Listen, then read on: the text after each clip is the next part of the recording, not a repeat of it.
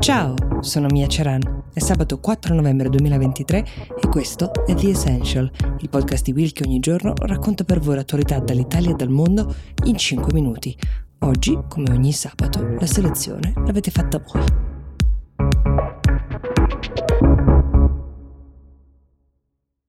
Partiamo oggi con la domanda di Giorgia che ci chiede l'Italia avrà un presidente del Consiglio eletto dal popolo? Fa ovviamente riferimento alla riforma costituzionale proposta dal governo guidato da Giorgia Meloni. È una riforma che modificherebbe tra le altre cose le modalità proprio di elezione del presidente del Consiglio perché in base al testo che è stato approvato ieri dal Consiglio dei Ministri il presidente del Consiglio sarebbe direttamente scelto dai cittadini alle elezioni politiche nazionali e non come avviene oggi, cioè dal Presidente della Repubblica che nomina il Presidente del Consiglio in base alla divisione dei seggi tra i partiti in Parlamento. Questa riforma, dovesse passare così com'è, e poi di questo parleremo, modificherebbe i poteri del Presidente della Repubblica che continuerebbe a nominare i ministri su indicazione uh, del Presidente del Consiglio, ma oltre a non poter più eleggere il Presidente del Consiglio non potrebbe neanche più eleggere senatori a vita come come fa oggi.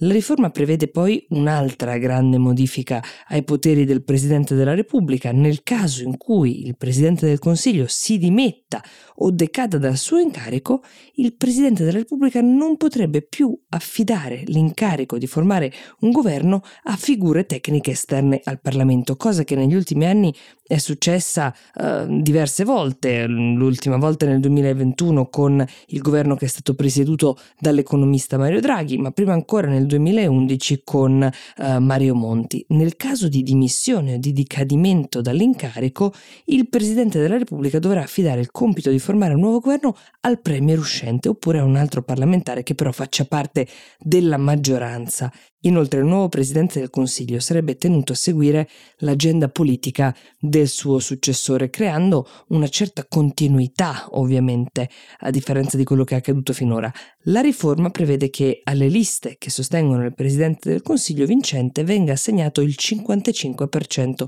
dei seggi in Parlamento, il che renderebbe necessaria anche una nuova legge elettorale per adeguare i meccanismi elettorali al nuovo assetto istituzionale, anche se ancora non è ancora chiaro se le modifiche al meccanismo elettorale rientreranno in parte nella riforma della Costituzione o saranno delegate a una legge ad hoc. Bisogna sottolineare che l'approvazione del disegno di legge da parte del Consiglio dei Ministri non significa che questa riforma sia già in vigore, anzi i tempi potrebbero essere piuttosto lunghi perché il testo verrà trasmesso adesso a Camera e Senato, che dovranno esaminare due volte la riforma e approvare entrambi lo stesso testo. Se il testo venisse approvato da almeno i due terzi dei membri di ciascun ramo del Parlamento, allora la riforma sarà subito efficace, altrimenti sarà necessario un referendum. Per capire quali sono gli scenari futuri della riforma bisogna guardare un po' i numeri in Parlamento. I partiti di maggioranza con Italia Viva hanno dichiarato di essere favorevoli alla riforma costituzionale. Il resto dell'opposizione però si è detta contraria, quindi sembra molto difficile che il governo possa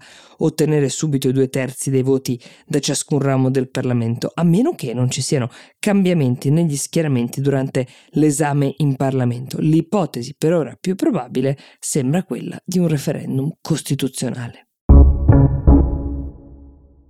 Passiamo invece adesso alla domanda di Ginevra che ci chiede di parlare di una notizia che riguarda il Pakistan che a partire dal primo novembre ha iniziato una vasta operazione per arrestare ed espellere tutte le persone afghane che vivono illegalmente nel paese. Um, l'inizio delle espulsioni era stato annunciato a inizio ottobre dal governo pakistano che già negli scorsi mesi aveva invitato le persone di cittadinanza afghana a lasciare il paese minacciando di espellerle con la forza se non lo avessero fatto volontariamente entro l'inizio di novembre e così è stato. Per darvi un quadro della situazione, in Pakistan vivono 3,7 milioni di afghani, di cui circa 1,7 7 milioni illegalmente, cioè non hanno né lo status di richiedenti asilo né quello di rifugiati, non sono uh, ovviamente residenti uh, regolari. I primi flussi migratori dall'Afghanistan verso il Pakistan risalgono ormai agli anni 70, sono poi continuati a causa di diversi eventi storici e politici che hanno colpito l'Afghanistan, l'occupazione sovietica negli anni 80,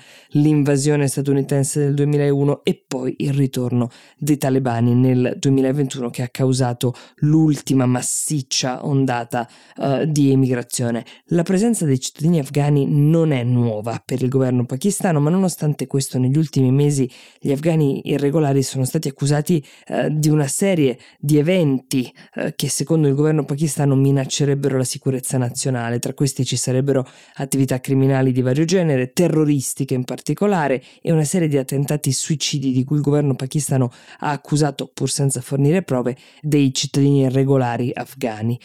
Tuttavia, secondo diversi media internazionali, tra le ragioni che hanno spinto il governo pakistano ad agire così proprio adesso ci sarebbe soprattutto lo stato economico del paese che è alle prese con altissimi tassi di inflazione, e deve gestire un grande programma di riforme economiche per ottenere dei finanziamenti da parte del Fondo Monetario Internazionale. Diverse organizzazioni umanitarie hanno affermato che i cittadini afghani sono diventati una sorta di capro espiatorio, come spesso accade in queste circostanze, e che eh, la loro espulsione dal Pakistan sta creando non pochi problemi. Secondo le stime nell'ultimo mese, ogni giorno 4.000 cittadini afghani hanno lasciato il Pakistan, tornando in Afghanistan hanno creato disagi, lunghissime code al confine. L'Afghanistan non ha i mezzi necessari per accogliere così tante persone come eh, sappiamo, tanto che i talebani hanno chiesto al Pakistan più tempo per gestire il rimpatrio dei propri cittadini. C'è poi il timore che i cittadini afghani che erano scappati in Pakistan per motivi politici siano oggi presi di mira dal governo talebano. Una volta eh, tornati nel paese la situazione per loro potrebbe essere critica. Il governo talebano ha promesso che non ci saranno ripercussioni o ritorsioni, però sembra esserci poca fiducia sul fatto che queste promesse vengano effettivamente mantenute. Grazie per averci iscritto, The Essential per oggi si ferma qui, io vi auguro un buon fine settimana e vi do appuntamento a lunedì.